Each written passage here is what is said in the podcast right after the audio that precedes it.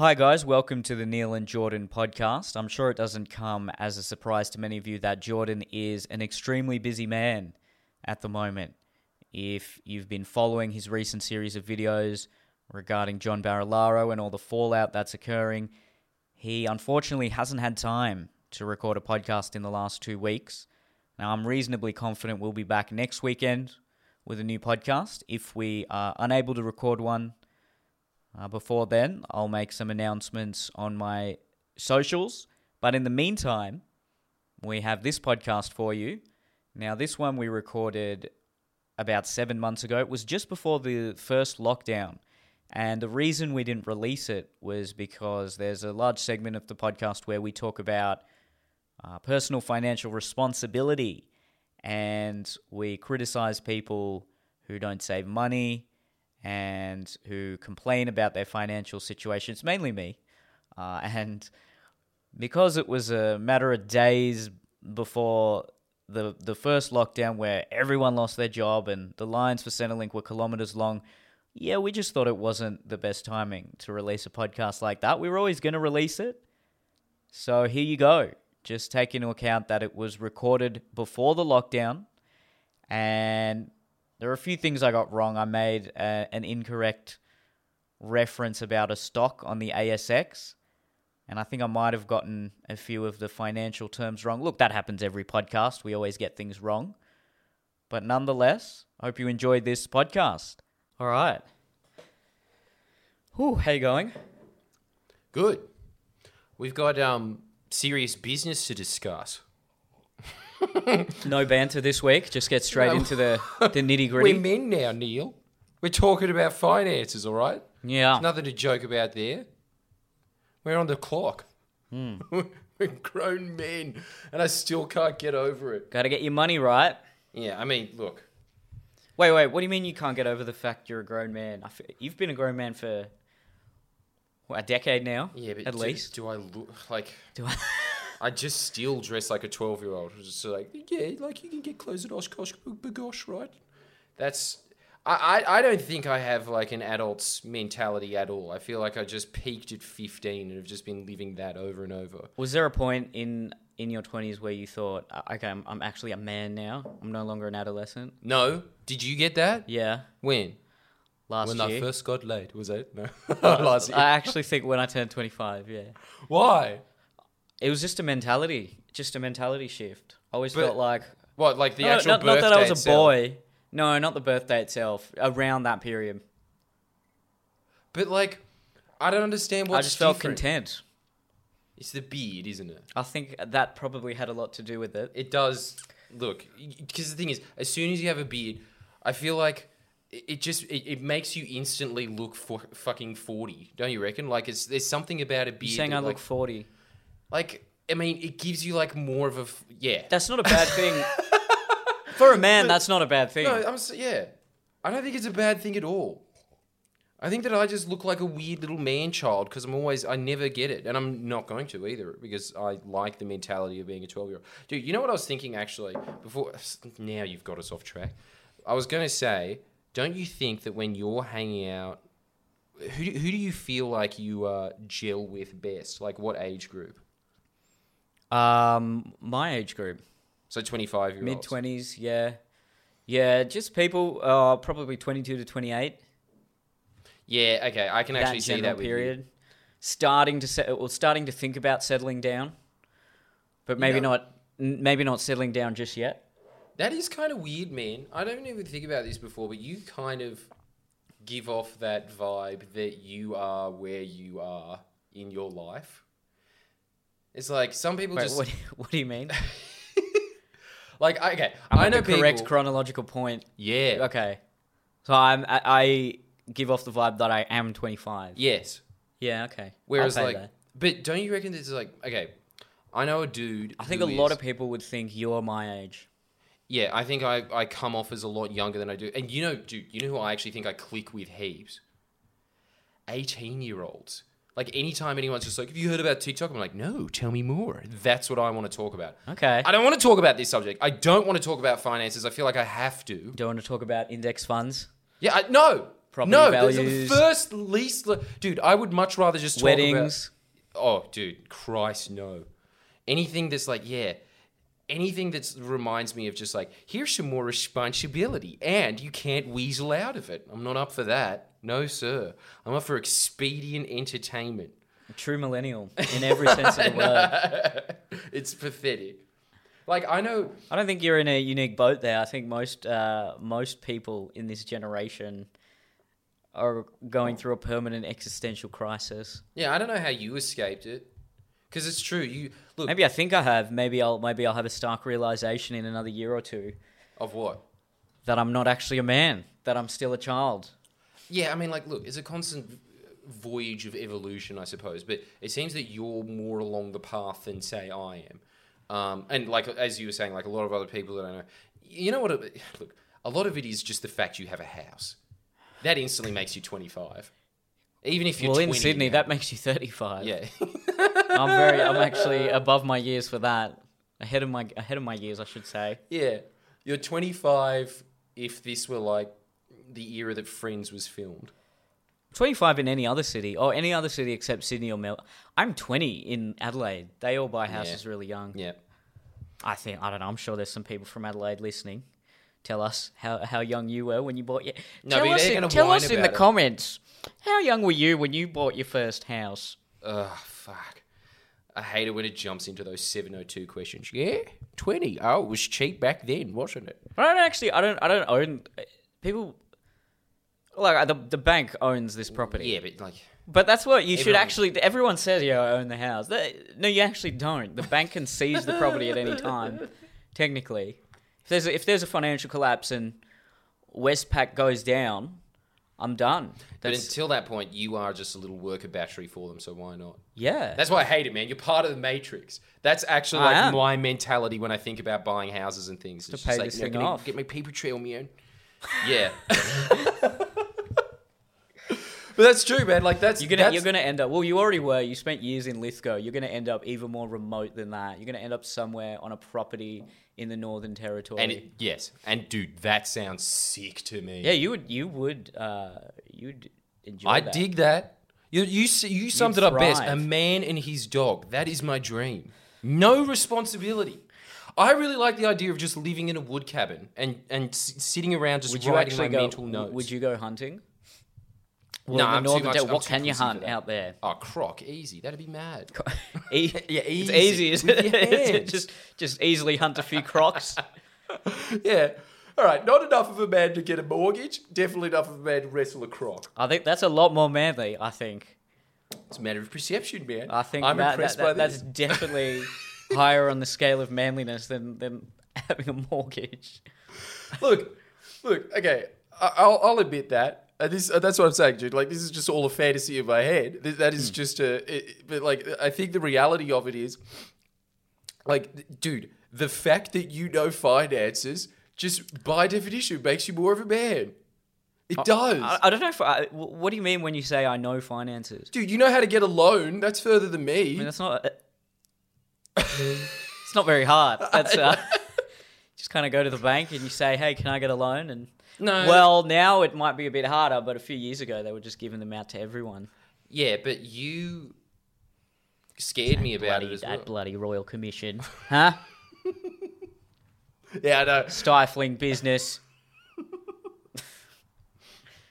Did that um did that affect your life at all? I wouldn't have. Been, I don't know if I would have been able to have uh, gotten a loan with the uh, amount I'd saved up for the. Uh, I wouldn't have been able to get a, a loan for as much because when you're self-employed, understandably, the the bank uh, looks at your finances with a fine tooth comb and really ensures that there's some sort of stability in your income. And in our line of work, there's really not that much stability, Stability, in, no, in our income. no. So, luckily, I had a good accountant who. Uh, crunched the numbers and, and, and moved a few things around. I'm just uh, I'm kind of admitting to to uh, doing some illegal things here. But that is finances. Wasn't really illegal, Like though. th- this should was just, be just, uh, called like how to commit fraud. yeah, changing the dates of a few uh, of a few payments coming into my bank account so that it seemed like oh yeah, there's a consistent amount coming through each year.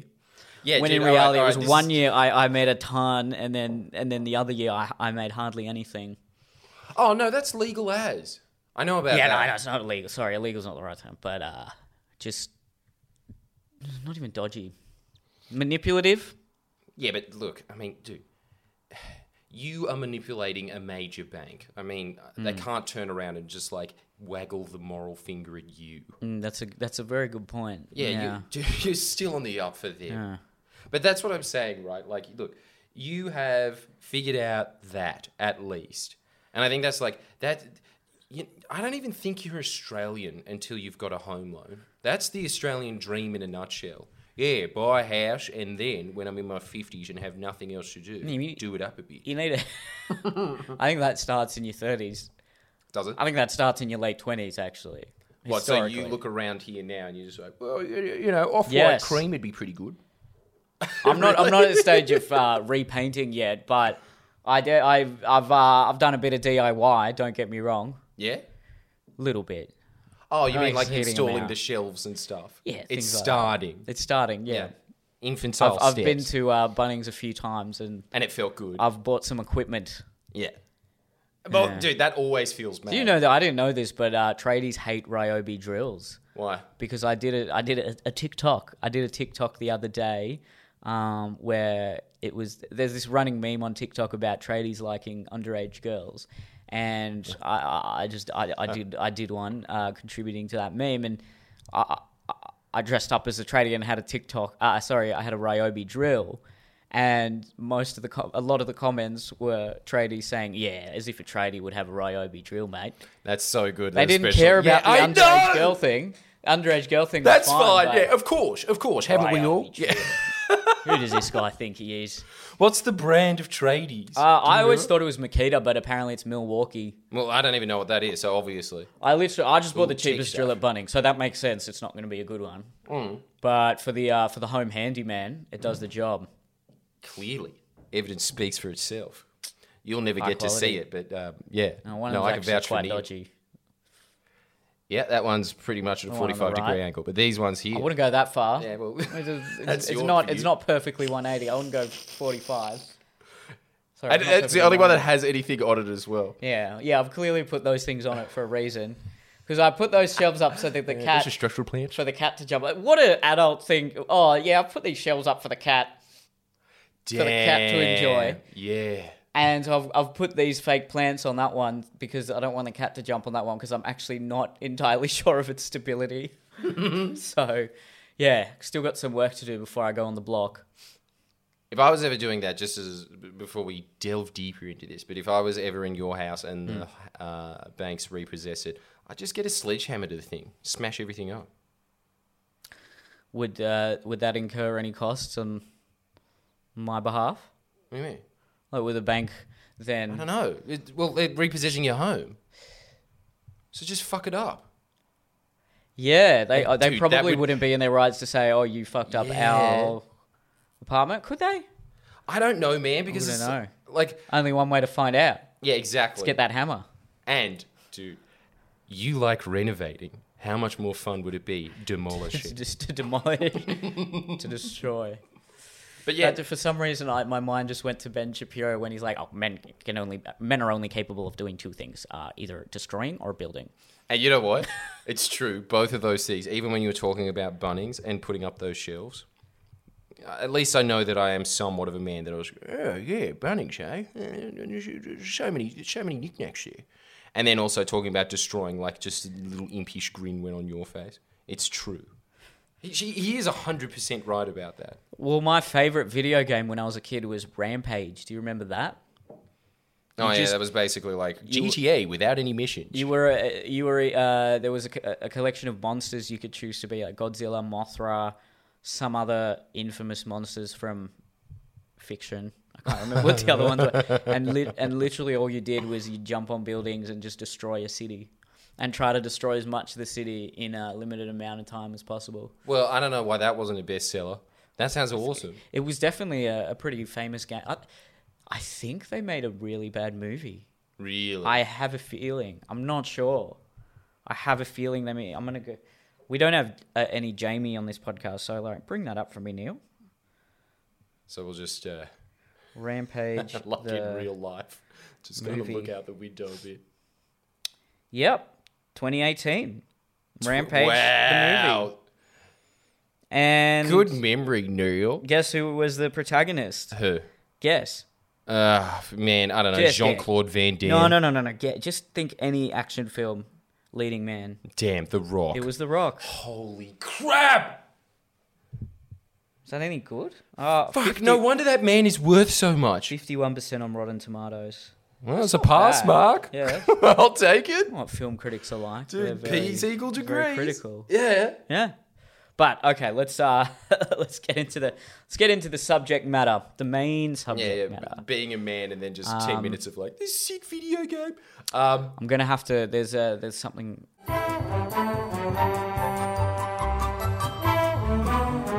Alright, we're back on. So the banter is is done.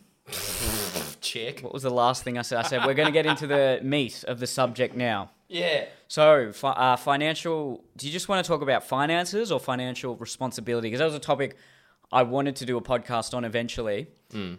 Um. So, which uh, I mean, they're related, obviously, but which one?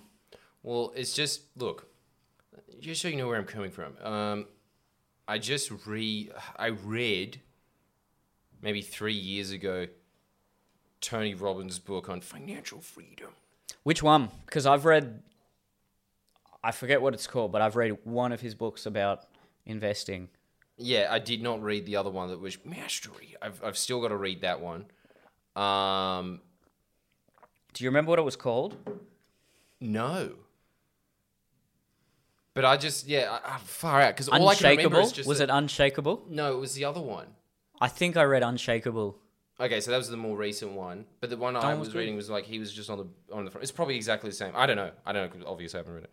Um, but I I remember like a rough blueprint of what he was talking about when it comes to investing. Right, mm-hmm. that you should just be uh, pretty much making your own superannuation fund for yourself. Gave out all of these reasons. One of the major reasons was that super funds. Yeah, they're all well and good. It, I am very glad that in this country you are forced to save for your future. I think that's a very good policy that has been implemented.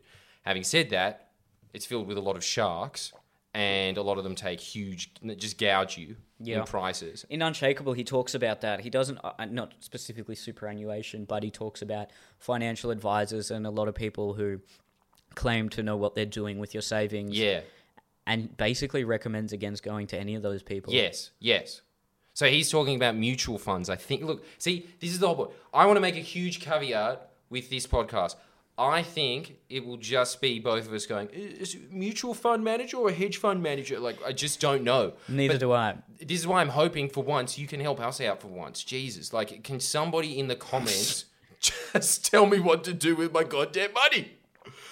and I'll take your word for it. It's just look, Tony Robbins' financial advice I would follow to a T if I was in America. But like the fact that he uses the word 401k, it took me three chapters to figure out. He's talking about superannuation. There's all these like and all these terms that just keep getting thrown around. I'm too stupid for it. I like as soon as I hear anything about finance, I can hear my brain go like, "This is not talking about TikTok. Please tune back in when it is." That's what happens in my mind. Like I'm out. And even Tony Robbins, who's, just, is, who's very good at engaging people, one of the best people on earth at doing it. Even him, I was struggling through the book. I'm really confused by it. But It's, I, it's boring. yeah, It's not a very exciting subject. no, Well, it can be. If you watch The Wolf of Wall Street, that's very fun. yeah, but look, But for the average person, yeah, uh, financial responsibility is very boring. Well, it's not financial responsibility of Wolf of Wall Street. He was just that was him being a shark. Financial other- ri- yeah, he was being one of those mutual fund Risk managers. taking, yeah. because he makes a really good point about it, which is that look, mutual fund managers and all of these people, they, they might even have the best intentions, but at the end of the day, they are human beings. They're still making educated guesses, and fluctuations just happen in the market, and you can't predict them. Yeah, it's very volatile. So he was saying that what you should do instead is invest in index funds because an mm. index fund just says these are the top 100 performing companies of any given time. And they're weighted relative to the size of the company within the economy. Yes. So it's just like it, it eliminates human error almost entirely. It's just like a ranking list, and you've just bought into that ranking. So essentially, Yep. you just buying into the idea of the stock market. Yeah. I think that's what he's saying. That it, well, whatever the index fund is. So if it's uh, an index fund of, of the ASX, that's the best performing companies Yeah. in Australia. Yeah. You can get index funds related to certain industries. You could probably get like a mining index fund. You could probably get there are pretty popular um, ethical sus- sort of sustainability index funds that only invest in companies that are considered sustainable. But then a lot of the funds have have different standards as to what they deem as sustainable. Some it's just companies that don't invest in, in weapons or oil, but any other company is fine. Whereas some it's actually uh, companies that are investing in renewable technology. But anyway, the point is there's a range of index funds out there, Right. and it's not just it's not just the largest companies uh, in a given economy. Yeah, okay. See, this is the other point because, like, obviously, I'm just going to go into the sustainable one, and I am willing for it to lose more money, even though I'm betting that it won't. I, I think, honestly, like investing sustainably, especially in- in this day and age, is a good investment. Get in now. There was a big correction last week because exactly. That's why I'm talking about, I was about it now. to buy today. in what? uh, one quite literally an index fund uh, in global companies leading the way in renewable energy. What? I, an ind- How? Where? See, this is the thing. I, talking I'd invest in that tomorrow.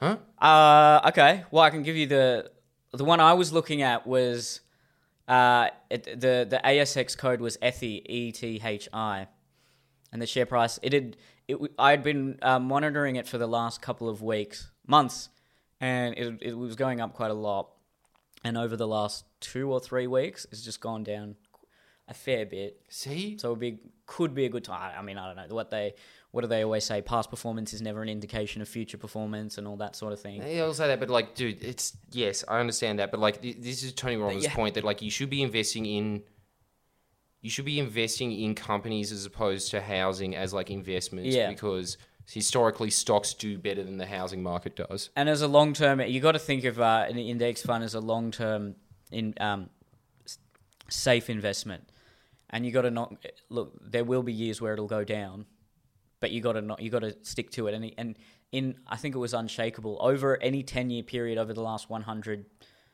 plus years. No index fund has ever um, uh, gone down over a ten year period. Yeah. they've always increased Yeah. in value. Yeah. See, honestly, he makes a very convincing argument. When I was reading it again recently, I still really didn't understand the crux of it. Look, I can't even remember the name of the book, and I was just reading it. But like, it's uh, there, there's just too many. There's too many points that are just like too technical for me to understand, but I, I do understand that one point. Index funds, sustainable funds, give me your information, please. That's that's all I want. But the other thing is, and Huh? again, I'm not an expert on this either, but there are there are there are like index funds, there are uh, ETFs, you see what the fuck's which? I, I think I'm not sure if they're the same thing. They're I- not? I, but then there are also yeah, man, there there are sort of companies that will have their own collection of funds that they invest in, but then you're investing in the company. It can be it's it's pretty complex for the average person Yeah. like me. and there's so many options. There are a lot, Yeah. and I don't, I'm totally clueless to most of it as well. And here's the other thing: I don't even know how to invest in it. See, the thing is, he's always just talking about I cannot stress this enough. Go with Vanguard, but I don't know how to put my money in Vanguard. Like uh, this is how stupid the average person is when it comes to these. You things. just got to get. I'm. I do it through the bank. You can get on there. They have a share platform, a share trading platform usually, but there are Uh-huh. share trading websites and platforms, and whenever you make a purchase, they'll take like a small percentage. I think. yeah. Okay. Well, th- look, I, I understand that point. That's fine. Or I think you can buy directly from certain companies. See, but the, I'm not sure. Again, I this is not. It's not my not really an expert in this at Look, all. I'm just really trying to half-assly summarize Tony Robbins' points here, I guess, at this podcast for my own clarity. But I think also because I would really like someone to say, basically, this is the only time that I would really warrant smug comments in the uh, YouTube. You know, And yeah, I'll sure. just be sitting there I'll- going like, "Thank you, sir. May I have another? I'll Tell me how I'm uh, stupid again." Read any of them as well. Yeah, I think it is really in, look. It is an important thing to start. I think it's good to just get into the habit of it, even if you don't have that much money. If you just have some steady stream of income, Yeah, yeah. If you can just start putting away a little bit, because that's exactly what he's saying. He's just saying just consider ten percent of the money that you earn ever hmm. maybe even 20%. But he's saying the minimum 10% of the money that you ever earn, just put it into these very safe esque invest. Like, look, yeah, put it into an index fund and then don't take it out. Don't take it Because out. people yeah. will again, like people will look at it. Oh, it's gone down for the last two weeks. Oh no, I've got to take it out. No, just don't take it out. Just keep it there the till course. you retire, essentially. Yeah. Or unless it, if it's an emergency and you need it. Yeah. Even then, don't take it out. Just never take it Yeah, out. Yeah, just die. That's fine. Like leave it to your kids. The the next one is um they were talking about because they were, oh, what's the other, okay this is it yeah the Ray Dalio portfolio. Did you hear about that? No. So this is something that he could not recommend enough in his book. What the what daily portfolio? The okay, so Ray Dalio, and I'm, I'm probably just butchering his story, but it was something along the lines of he has one of the biggest hedge funds, I think it is, in the world, or the biggest. Yeah. And to invest in his hedge fund, you had to have had a billion dollars minimum in assets 10, no, 20 years ago, I think. And now it's That's just not many so people. much. Not many people to begin with. But now it's just like it's it's such a big hedge fund that it doesn't matter how much money you have. He's had Saudi princes come up to him and say, I, I give you the GDP of Saudi Arabia. And he's just saying, Shari, I can't help you. So now he just doesn't take any money at all. He just manages that hedge fund. Um, that's how successful that man has been. We definitely don't have, and I don't. I doubt any of the listeners have uh, assets worth a billion dollars. You never I know. don't know. Yeah, like, dude. How many billionaires are there in Australia? Yeah, okay, maybe. Maybe Andrew Twiggy listens to this. Oh, yeah, good financial advice. They sort of know what an index fund is. um, uh, yeah, like Ray Dalio was just, he, he made this.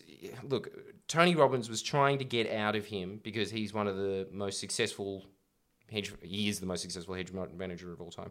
He's trying to get out of him how did you make so much money? What would your pearl of wisdom be to the average investor? Because most of these investors were saying things like, I've got all these hot tips and stuff, but uh, look, you probably shouldn't be investing in these uh, if this isn't going to be like your full time job because it just requires too much constant research on the subject. For the average person, what you should just be doing is investing in index funds and bonds and a bit of gold and a bit of commodities. I've heard that as well. Yeah, always have a little bit of gold. Yeah. And he was saying that in his portfolio, this is like his all seasons portfolio. He had 30. Hmm? By the way, I was just gonna say, I'm pretty sure the reason people say have a little bit of gold is because if there's a gigantic financial collapse and the entire economy just goes down to the point of no return, we'll go back to using gold as the main currency. Damn. I think. I don't know if that's actually the reason why. I mean, look, why The else would we go be? back to the gold standard. Yeah, because So what, what people else will is just be gold there used for now? protecting their gold from Sick. Hmm. marauding gangs. Which look, we got no chance then. yeah, I know Have you that's seen those drill crews? I mean, they they would rule the country.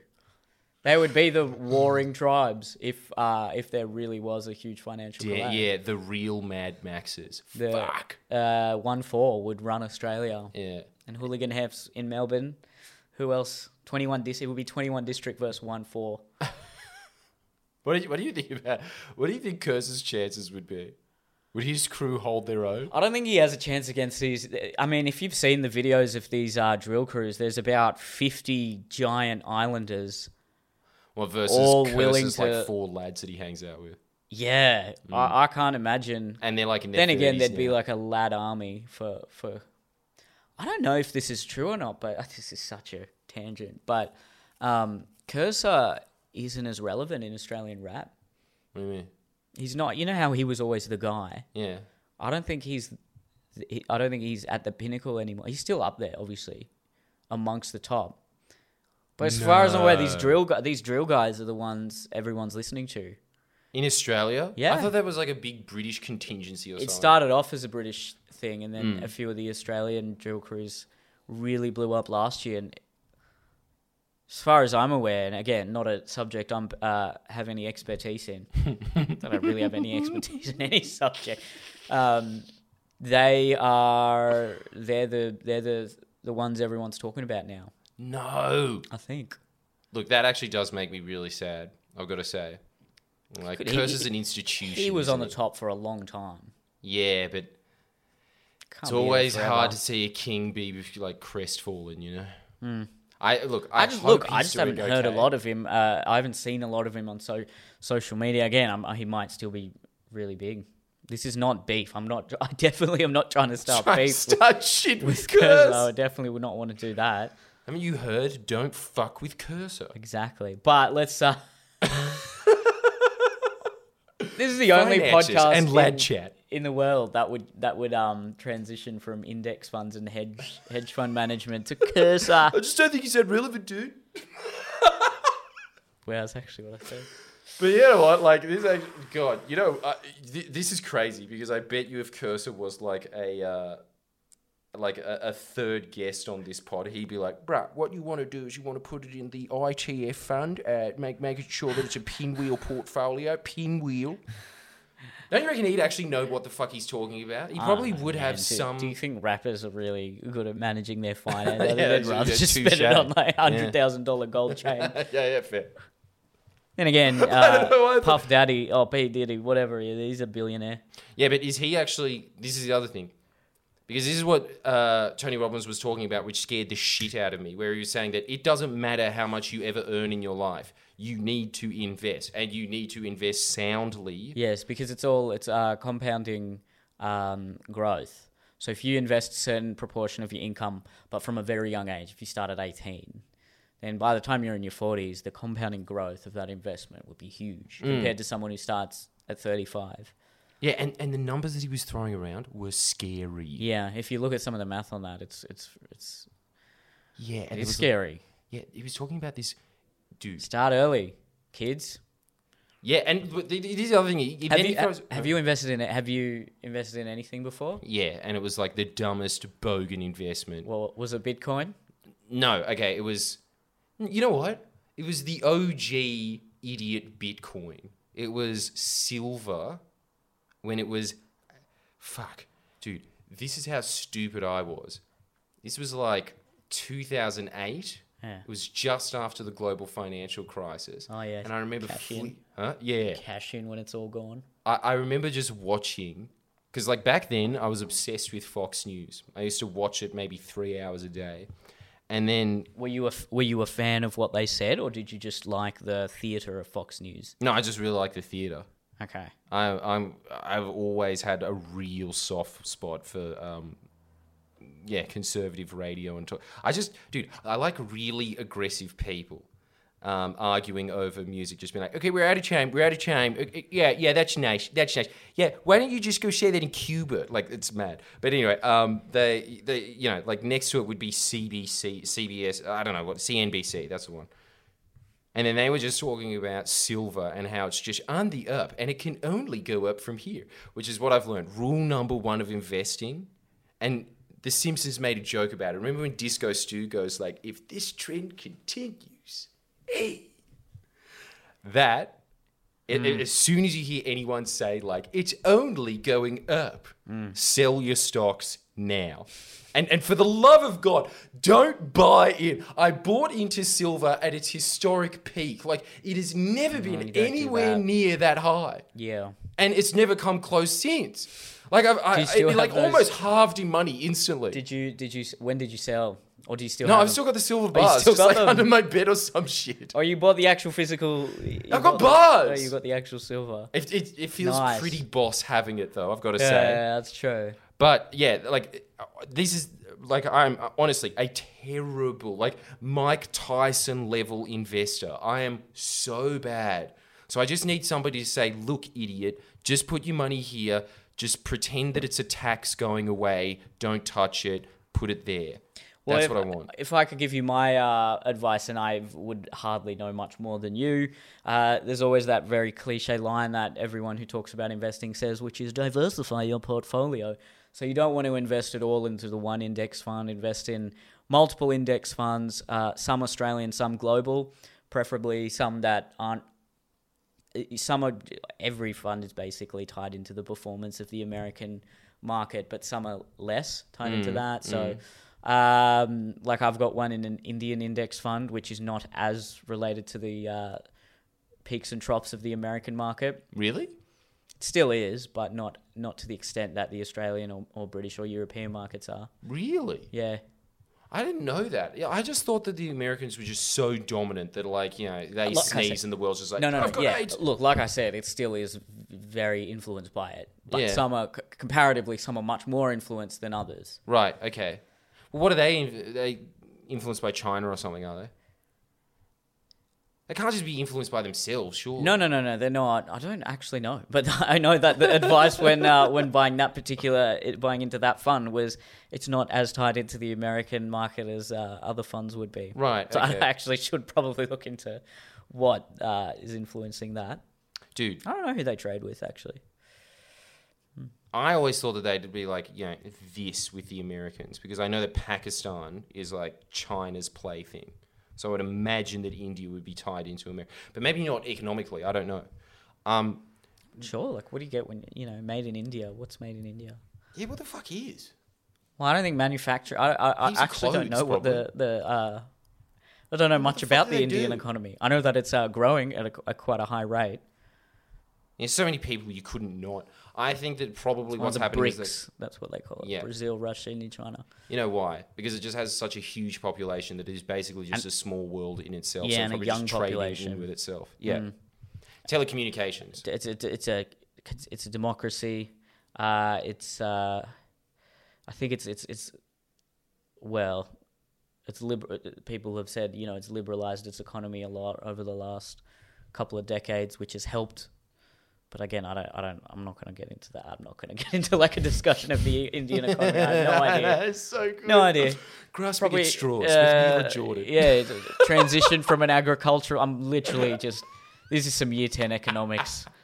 It's going from a developing country to one of the uh, emerging markets. That's all I know, man. I li- and look, I'm not going to lie. It was a bit of uh, a bit of uh, pride in my heritage as well. Yeah, was it? Little bit, yeah, Well, so it was just a bit of a. It, it was like supporting the Indian cricket team. yeah, yeah. In fact, that was most of it. Let's be honest. That's fucking funny, dude.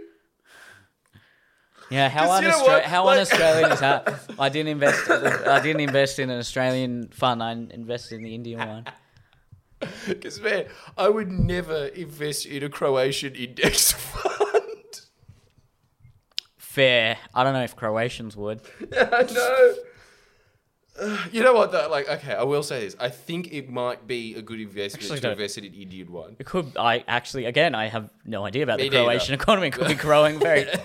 I, this is really not our area of expertise at All right, all. And Look. there'd be people in finance listening to this podcast just shaking their. It'd be like, it'd be like two guys who work for Macquarie Bank talking about comedy, and we would just be like, "What are you? Shut up." yeah, Carl Barron's pretty good, eh? I know. oh my god. He doesn't swear. I like that. Fuck. But I do want to. Can we? Okay, one thing I, I we can talk about, which is not the not uh, advice when it comes to investing in the specifics of Oh, wait, wait, wait, wait. Can I just- but I can I want to talk about financial responsibility. Yes, but can I just ask these questions while we're on the subject? Sure, sure, sure. Can somebody just say, okay, can someone just explain to me what a Ray Dalio portfolio is? How do you do it?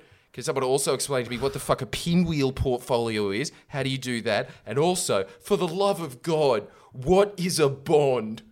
Now, let's I go. I think I know what a bond is, Okay, but is it? again, I'm not an expert.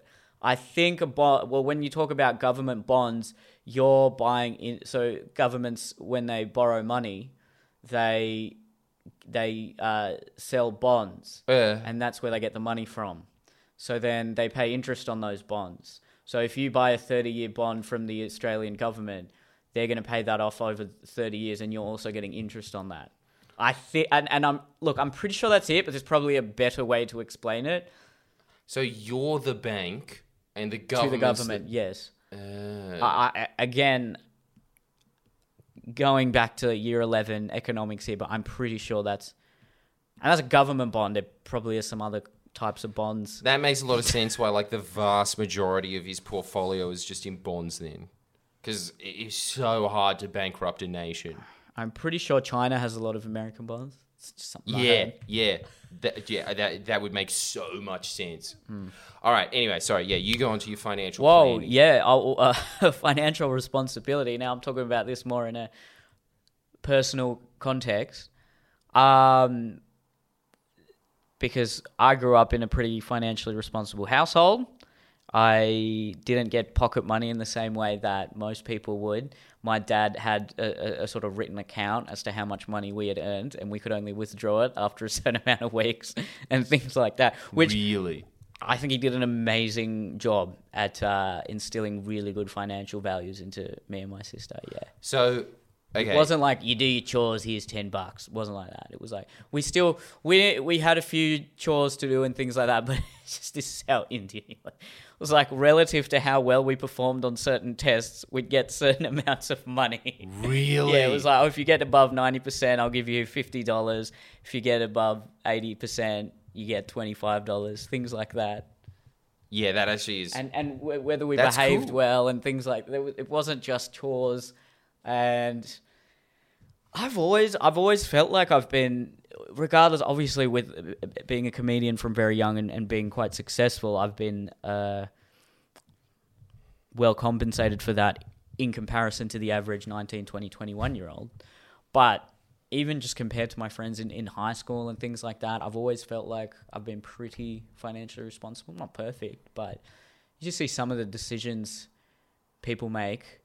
And I hate it when boomers always criticize millennials being like, oh, if you, if you didn't spend all that money on smashed. smashed Avos. Yeah. then you'd be able to buy a house. And I, uh, I don't like that criticism, but at the same time, I can, I often agree with a lot of people. Yeah, it. me too. It's quite true. You, you and see some well. of the Just people. don't buy in Sydney. Yeah, fair point. No, it's it, a lot of what I say is really true. Like you got to make sacrifices. It's Yeah. all about. It's it's you got to think of the opportunity costs when you're spending on the European holiday, when you're spending on the the fancy car, the the tattoos, the concert tickets, the festival tickets. All these things add up. Mm. Yeah, absolutely. Look, yeah, look, I, I think what you're talking about kind of is like the psychology of it, which is that you know the marshmallow experiment, right? Where they just say to kids, Yeah. yeah, If you don't eat this one now, you get two. yeah, you get two. You yeah. get two later. Delayed And I think it was like I think it was like three percent of the kids yeah. had delayed gratification. Yeah. Ninety-seven percent went took it right. I know. So I think yeah, like that's cool that your dad was kind of instilling that into you back then. It's kind of like he forced it into you. I think a way, had, yeah, yeah. Look, but I, it's a good thing. I think so too. Say so. Yeah. See, this is the whole thing as well. I think you know what else it does that uh, is really good about that mentality. I think is that I th- look. It's kind of like how you perceive money. How do you mentally see it? Hmm. So, some people see it as like something to like just get shit with. Yes, you know, like you that's just it. spend it. No, Yeah, yeah, yeah. you have to see it as a as something you accumulate. something you accumulate something that's like look again there's all these other different ways that you could see it right? Like some people would see it as a nest egg or some people would see it as security. Um like some some people would see it as power. Like it all of these things kind of change. But yeah i think that yeah i, I really think that if somebody is like financially irresponsible it's because uh you know they use they use money for like very quick gratification things or that they like use it to fill in some kind of psychological plug in their system like dude i think that a lot of people that are spendthrifts it's because they just have like an insecurity that they're trying to fill with money That's definitely true. There's a there's a, there's a huge part of that, but at the same time, there's also a lack of respect for money. what do you mean Well, because they they might have grown up with they've never had to, they've never known what it's like to be not necessarily poor, but have to struggle for money or they haven't necessarily. I don't Oh, want to in, always like, make it racial. value of I don't want to make it racial, but but man, the joke among a lot of ethnics is that yes, white people are always living paycheck to paycheck. yeah and it's true It, it is. I'm sorry. yeah Drop Dude, the it's truth bombs just a there. fact. White race, anti-white rhetoric.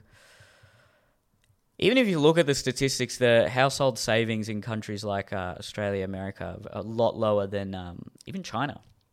Well, it's true, dude. Like you see a lot of immigrants that are like driving cabs and shit, and they still figure out a way to live in Australia and put half their paycheck back to their family. Yeah, yeah. So yeah, they know how to save. It's it's it, it, it's probably a bit too stoic. You don't need to go that far. That's extreme. But like, yes, but you have to understand the the country they've come from. yeah, yeah. In I mean, like, most yeah. cases, they've come from a country where if you don't put away some money, you you probably die. Yeah, yeah, like for them, that is good for their circumstances. But like, if you're in Australia and you're just like, well, I can just live with seven people, uh, in in like a in a dilapidated uh, con- shipping container, that'll be fine. Like, like yeah. Obviously, there's like these variations of it, and yeah, the, the, you know what? Actually, as well, Tony Robbins talks about that, where he says that money is actually a really good motivator as well, where you kind of think of some ridiculous thing that you want to buy, and you kind of put money away for all of your other things. Like okay so if you're putting your money away for like your index and your bonds and stuff like that hmm. and then you're putting away money for like your fun account. And then when that fun account does picks up then you just do your like crazy trip to europe or whatever you know? Like but he's saying that part of that is actually a really good motivator for being financially responsible in general. Because you're like again because you're kind of che- teaching yourself that like fun comes later is the delayed gratification thing And you're at least making a calculated decision there to only put a portion of your income towards fun, if you will. Yeah, But instead a, of a big portion buys. has to go towards save. You should always be trying to save. yeah Always. You don't want to get to a point where you're living paycheck to paycheck. I know there's some uh, socioeconomic and environmental circumstances that can definitely affect that, but as much as possible, for the majority of people in Australia, you can save money and you Yeah. should be saving money. Yeah. Okay, yeah, I no, look, I think that actually is like a really important point. Because I do see that happen a lot in our generation. Yes, look. See, this is the constant struggle that I have with my two channels, right? That yeah, I understand that there is like There's a political element to it, right? Is that where yeah, and like an institutional element to it. It's like it's like it is definitely like economically the world has been stacked against the the millennial generation in terms of just being like locked out of the housing Yes, market. but Like these things com- do exist. compared to Gen X and baby boomers, throughout history, we've still got it a lot better than any other generation that has lived. like in terms of uh like quality of living yeah, yeah, Yeah. like like living standards yeah Yeah. but in terms of like uh finances like this this generation has been like completely fucking shut out of it and also on top of this like do, m- very except for like you Yes, know but- extreme circumstances like wars and stuff like that usually there's been like some kind of uh, stable employment for the time and things like that but the, the standard of living is Okay, yeah, obviously yeah, like sure. unparalleled right but when it comes to things like you know stable income, uh, you know, uh, ability to save for a house, those kind of things. Yes, those things are stacked against it. But look, having said that though, when they say that like 50% of our, our generation can't afford a house, there's still 50% that can afford a house. So it is your personal responsibility to be in that 50%. Yeah. like you do, you, you do have to take personal responsibility. I think, I think that is something that's like just a, I don't know. Look, my But I say- audience gets, some of, some of my audience gets shitty when I say that, but it's just a fact. You can't use it as an excuse. You can't use the political climate as an excuse. You still have to be expedient and clever with your finances. exactly. I'm like that is on you. Full believer of that. Yeah. Yeah. My hundred. doesn't matter what the in favor of circumstances are. personal responsibility when it comes to finances. and dude, you know what else There's is not much of my Indian culture that I've taken from my parents, but that is a huge part and that's it. mad. That's awesome. You know, the, like it also reminds me of this. It's like what you were saying, but I just remember someone distilling it like very. It was one of those self help gurus. It wasn't Tony Robbins, but it was someone else. But they're basically just saying that, yeah, as you were saying, look, yeah, economic circumstances, like even in the global financial crisis, if you couldn't form a business in the global financial crisis, yes, if you were an established business, that would have like absolutely devastated your profits or whatever. Mm-hmm. But like if you're starting from the ground up, even during the global financial crisis, like in that economic environment, as you were saying, it's just every other generation before that. The world still had never seen that amount of money hmm. That was around then. blaming the system uh, for, for for your personal failures when it comes to finances is akin to people who aren't white men blaming the system for whatever failures they've had in Exactly. their life. It's the, it's the same thing. It like is, yes, yeah. there could you can make an argument that there are that the system is against them, but there are plenty of people who are in your circumstances who have probably done a lot better than you. Yeah. So you can't use that as an excuse.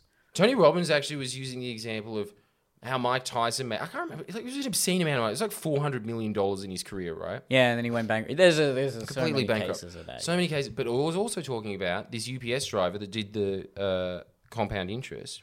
I can't remember where he was from. Like Alabama, again, black, like just making paycheck to paycheck kind of money. yeah. Seventy million dollars by the time he retired.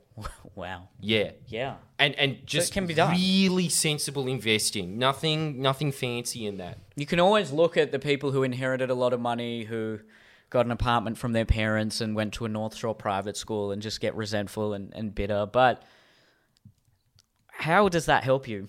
Yeah. That doesn't help you at all. For whatever money you're getting, save it. Save some of it. Just just even if it's a minuscule amount, it's more of a mentality than anything else. Even Yeah. if it's not a practical amount that you're saving, you should be saving. And there should be an preferably get a savings account, put the money in there and then don't touch it. Like even if then you're at fifty dollars for the next two weeks, or maybe not the week or something like that, and you think, oh, it'd be nicer if I could take another hundred dollars from that savings account. No, you should get into a habit where you actually don't touch the savings account. I remember last year when I was in Adelaide for two weeks, um, I okay, maybe I took this to an extreme. I'll admit that, but like for a week, I lived off. Uh, I I bought like a loaf of bread and a couple of bags of lettuce, and then I was just living off like lettuce sandwiches.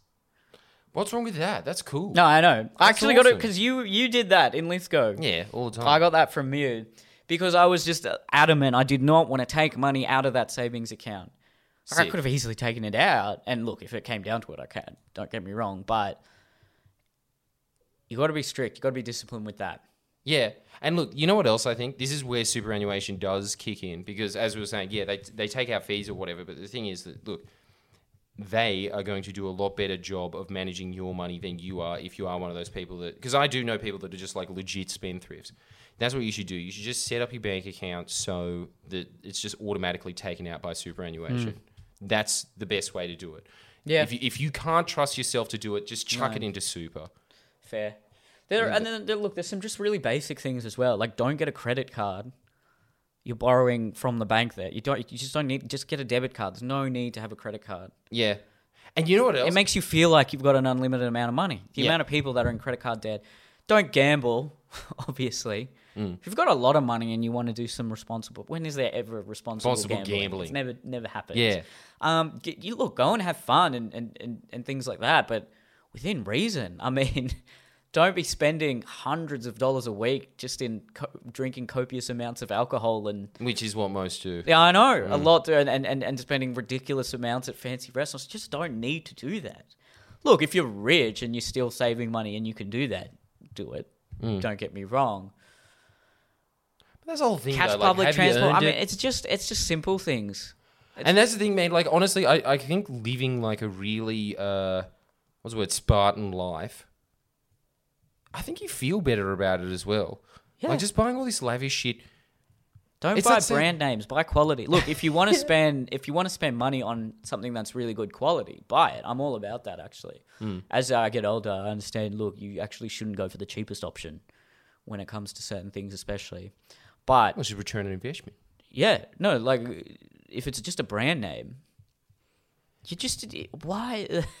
I don't understand that mentality. Dude, I swear. because of fashion and things like that, it's just well, it, it's childish, really. Yes, but it boils down to insecurity. I think. I think that like if you are centered in yourself, I think that money, saving money, is just sort of automatic. Yeah. Like, look, Yeah. I'm not good at investing, but that's because investing requires like a, a a brain that is able to do maths and stuff like that. I think I'm really good at saving, but I think the reason I'm good at saving is because I've just got this like, mentality of like, what what do I actually need to be happy? That's Nothing. exactly what you need to ask yourself. Yeah, it's like a really, I really think it just is that. Like a lot of people that spend a lot, look, alcohol, for instance, right? What are you doing? You're looking for a change in state. But the whole point Yeah. is that you can change your state by yourself, just sitting in a room with nothing. If you were in solitary confinement, Like that guy that was in Vietnam that like was in the uh, prisoner of war camp, and like all of his other friends went insane, and a lot of them killed themselves. And I can't remember. He was like some major general or something like that, and he was saying it was like the best four years of his life, and he was just in a dirt box for four years. Like, um, you actually th- there is nothing that you can externally buy that will make you feel better. Yeah. you will get like that quick little sugar hit, and then it's gone. Well, you have to at least. You shouldn't be doing it because you need to do it. You feel like, oh, I need this to make myself feel good. If you're going in with the mentality like, oh, this is a nice bonus, I can have a few drinks and have some fun, but I understand that this is a bonus to what I'm already doing in my life, that's fine. And if you can Yeah. afford it in your fun income. 'Cause I don't know. pe- People will probably listen to this podcast and see me out on a Saturday night. Oh, look at you, fucking having a few beers. Yeah, yeah, yeah. And, uh, out. yeah, yeah. well, it's Australia, mate. You got to do that. But see, Um, that's the whole but, thing. You man. know, a big a big thing. I uh, a, a, a statistic that uh, is often going back to politics. That's often used to make a political argument. Is X amount of people in this country are living paycheck to paycheck. Now, I always wonder how do they define paycheck to paycheck. Because is it people who are just that poor that they can't afford the stand the average standard of living, or is it people who are just reckless and irresponsible with their money and as a result are living paycheck to paycheck? Mm. Or is it a combination of both, which I assume it is? So Because then it's used as a look, this many people are living paycheck to paycheck. As a result, something needs to change. Well, is it all? And we always get into this kind of um, discussion here, and I'm always more on the cultural side. But is that just a, a symptom of a really undisciplined financial culture more than anything else? See, look, this is the whole point, right? Like, what you're saying is that yes, there will be examples of hardworking immigrants that again, because dude, this has been found, right? Where there will just be like 50 Filipinos living in a ship freight. It just depends on what your definition of like a quality of uh, of life is, right? But like, if you're saying like these people are living paycheck to paycheck on I don't know, a cleaner's salary or something like that. Yeah, for immigrants that are like, you know, just just living a you know, substandard quality of life. Mm-hmm. They are saving money. I think it just depends on the definition, right? Like, you know, there's like a Yes. definition that comes out from, say, uh, maybe like the Reserve Bank and like, you know, the ABS and stuff like that. They would have like this baseline of an, a rough estimation of how much it costs to live Yes. and then okay. there'd be people fair, under fair. it and Yeah, yeah. over it depending on their quality. So that I think that's it. But then you know, like I'd also decent housing. really be interested to go in, into depth into how they define uh, what the cost of living is. Like, what do they put in when they when they say when you say decent housing? Uh, how much do do you, do you like like what appliances and things like that do they take into account? I think you know the the major thing though is like it's just it is actually easy for us to say because we don't have kids. But as soon as you have that shit, like Yeah. that just like flies everything out the door. But again, that's the other thing that like you know all all bureau statistics and things will say the same thing. It's just like you need to have like a stable job, then you have kids, and yeah, people have kids when they shouldn't be having kids. But again, look, having like a, an argument about like it on a societal structure, how much money you're living and stuff like that, it, it it again does not excuse your personal decisions. Yeah, That's that's the crux of it, I think. and I'm not saying that uh, the economic argument that certain X amount of people are living paycheck to paycheck is invalid. I was just I was just saying I would be very interested to know how they define paycheck to paycheck. Is it as you said? There's a really clear line about what's considered a standard of living that is that is that is dignified and this many people are below it? Or is it does it also take into account someone who could be on a six figure salary but they're just so reckless with their money that they are technically living paycheck to paycheck? I guess that's kind of true as well. because I'd just be really interested and I think that they should be a bit more detailed when they say this many people are living paycheck to paycheck whether it includes uh, those people that are just huge spendthrifts. See, I don't actually know because I don't really ever look at those. Uh, like basically, what I look at when I'm just researching this for politics, because the, the main measurement that they're always using is just like wage stagnation. That's Yeah. how you know like if an economy is doing well or not for the average citizen, Def- right? yeah yeah for sure But that's that's a different argument to like what is like a you know standard of living. When it comes to standard of living, I don't really look at that kind of stuff.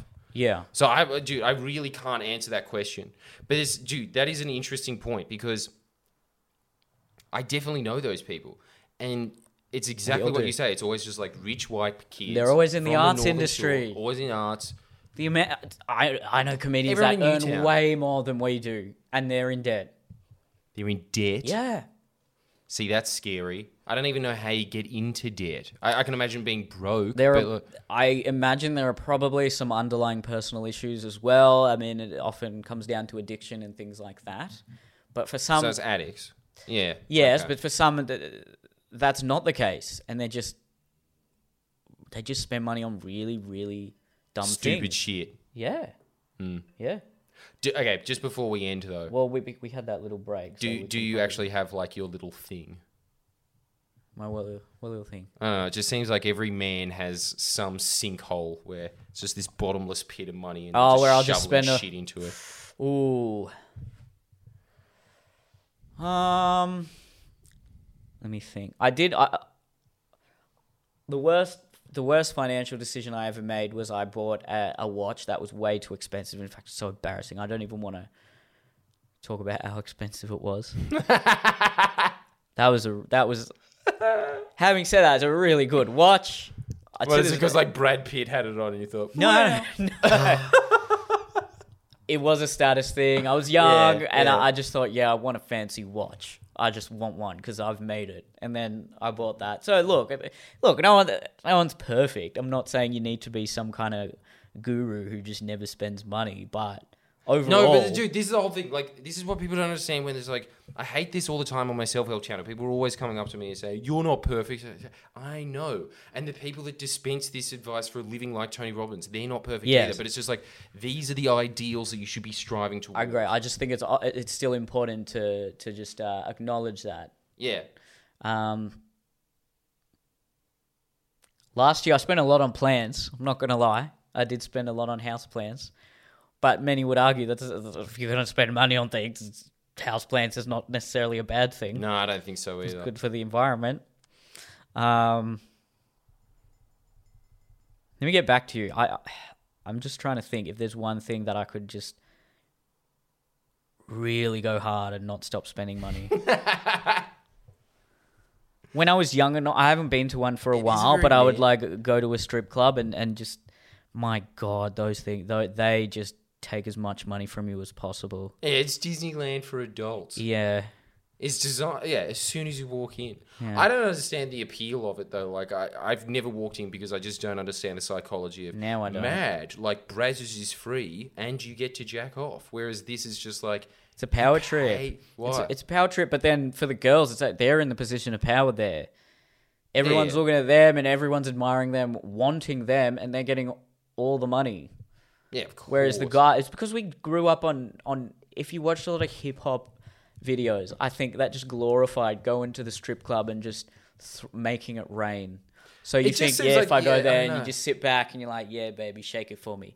She's not shaking it for you. She's shaking it for her. She's shaking it for her coke habit. Yeah, it's the ultimate hustle, isn't it? I really don't understand why rappers were always glorifying strip clubs. Surely there's other ways that you could waste your money. Yeah, do not kinda cool. never take financial advice from a rapper. My God. I know. Do they have financial advice to dispense? Well, no, but in their songs, they're always just talking about what they spend money on. Yeah, yeah. yeah. Chris Cars or Rock says it well. He's well, he makes a he makes a historical argument where he says because black people aren't used to having money, so now that some of them have money, they're just terrible at spending on it. Uh, t- terrible at spending it. Like white people will invest the money, whereas black people just put rims on things. yeah, yeah, yeah, yeah. like, They can put rims on black people toast. put rims on a toaster. Yeah, yeah. They spin it. They spin it. and I honestly think uh, that is because I we just made the argument that eth- ethnics are often a lot more uh, frugal with their money, but Yeah, I but think we all that's know the what you're talking parents. about. It's like Asians. That's the and parents, and then and then the kids. If they've grown up on too much rap, they're exactly the same, whatever Yeah? ethnicity they are. Yeah. Okay.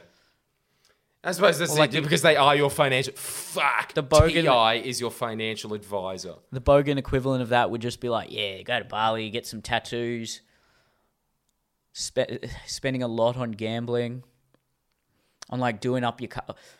You shouldn't take out a loan to buy a car. Just buy a, just save up to buy a car. I don't don't understand people who take out a loan on a car. I remember there being like a, because dude, I, I can't make the argument, but I just heard somebody say that there is some qualifications to that, but I can't remember why. I heard someone said to me, if it's used as a business, is if it's used as part of a business, then you can use it. Then whatever you're paying is uh, each year can be a tax write off. Oh, okay, right. That okay in that situation, fine. But if it's just a personal, if it's just a car for your personal use, Yeah, getting I- a don't take Tesla. out a lo- don't take out a loan on anything that's going to depreciate in value. yeah, that's insane. There's just like simple things like that. That's honestly the only financial piece of advice that has ever stuck with me is out of Rich Dad Poor Dad, which was just like, look, if something is making you money, it's an asset. If some if you have to spend money on something constantly, it's a liability. Your job is to have more assets than liabilities. That's pretty much the game of money. Yeah, that's a good way of looking at it. Yeah, I think so too. Yeah, well, we'll wrap it up soon. I got some uh, one uh, anecdotal piece of uh, uh, one anecdotal story that just was to this day it was uh, six years ago. It makes me cringe. I was seeing this girl, and she didn't have a good time at a party or something. Such a typical. She was nineteen at the time or something. So look, standard.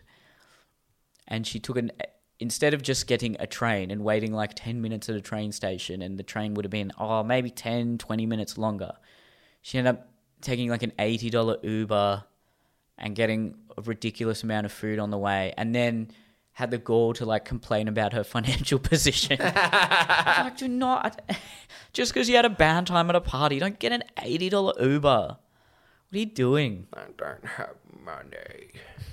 Well, that's true, man. Most people that girls you do were hear being that mean are, to me. "I'm broke. Holy crap! everyone says like i'm See? so broke It's man, it is exactly that. Money is emotional. It is. Cool. Yeah, and a big thing is actually when you move out, I feel bad. may, like, you know, don't eat out all the time. That's a big one. You'd think that would be pretty straightforward, but for some reason it's not. Because You don't have to cook like amazing Jamie Oliver meals all the time. But well, ac- no, actually, Jamie Oliver he does the like easy cooking, right? Well, no. Look, he says it's 15 minutes. It's always it's, an hour. yeah, it's here with his like. it's, it's a lot. yeah, mate. If you chop if you chop a garlic like this, and then if you go like if he's, if you're on speed, it's 15 minutes. I know. That is the second worst financial advi- uh, investment I've ever made. Is those 30 minute cookbooks. I've got a good cheap uh, meal idea, right? Get one of those uh, 500 gram pasta packets. They're like, you can A get them for a dollar, yeah. You can get 70 cents at Coles. Some of them are 70 cents. And get some, the Coles pesto, which is a dollar. Then if you just want pesto pasta, that, that's like 500 grams worth of pesto pasta for two bucks, which will be like five decently sized, or like if you're, you know, if you're a hungry guy, three at least. Um, but then add some vegetables on it, which are not going to cost much more, and then you got like at least three meals. That's he- that's pretty. I mean, some people say yeah, it's not super healthy, but it's pretty healthy. Veggies, yeah. some carbs. It's good. Uh, I often do gourmet that, yeah. It's like it's like a good little. It's a nice little light lunch. They Lasts for the sell week. that at David Jones. Pesto pasta. $35. Yeah, I know, and they sell it for so much. and even if you are going to have avo on toast, make it yourself. It's like infinitely Yeah. cheaper. Man, you know what is amazing? Like most of the financial advice we're dispensing is pretty much just in David Koch's books about how to fucking save. Like, There you it, go. it is just that. It, it is amazing that these are the kind of things. Eating eating out is more expensive than eating in. But you know, like, I can't believe, yeah, be I know. I can't believe we've gotta got be to tell people this, but anyway, we should uh should wrap this one up. But dude, honestly, I really I can't believe I've forgot about this. That would be my only good piece of financial advice. Again, coming from someone who asked what bonds are. Just love yourself, man. I think that you get lot better at saving if you do that. You're right. A lot of the the uh, uh, excessive amounts of spending comes down to some sort of Insecurity psychological does. issue. Yeah. Some deficiency, something that you're compensating for. Beers, because you're out, you can't uh, you can't socialize without being blind drunk. Nah, just just be awkward for ten parties. You'll get better at it. That's a perfect thing to end on. I think. Yeah. Cheers. Be awkward.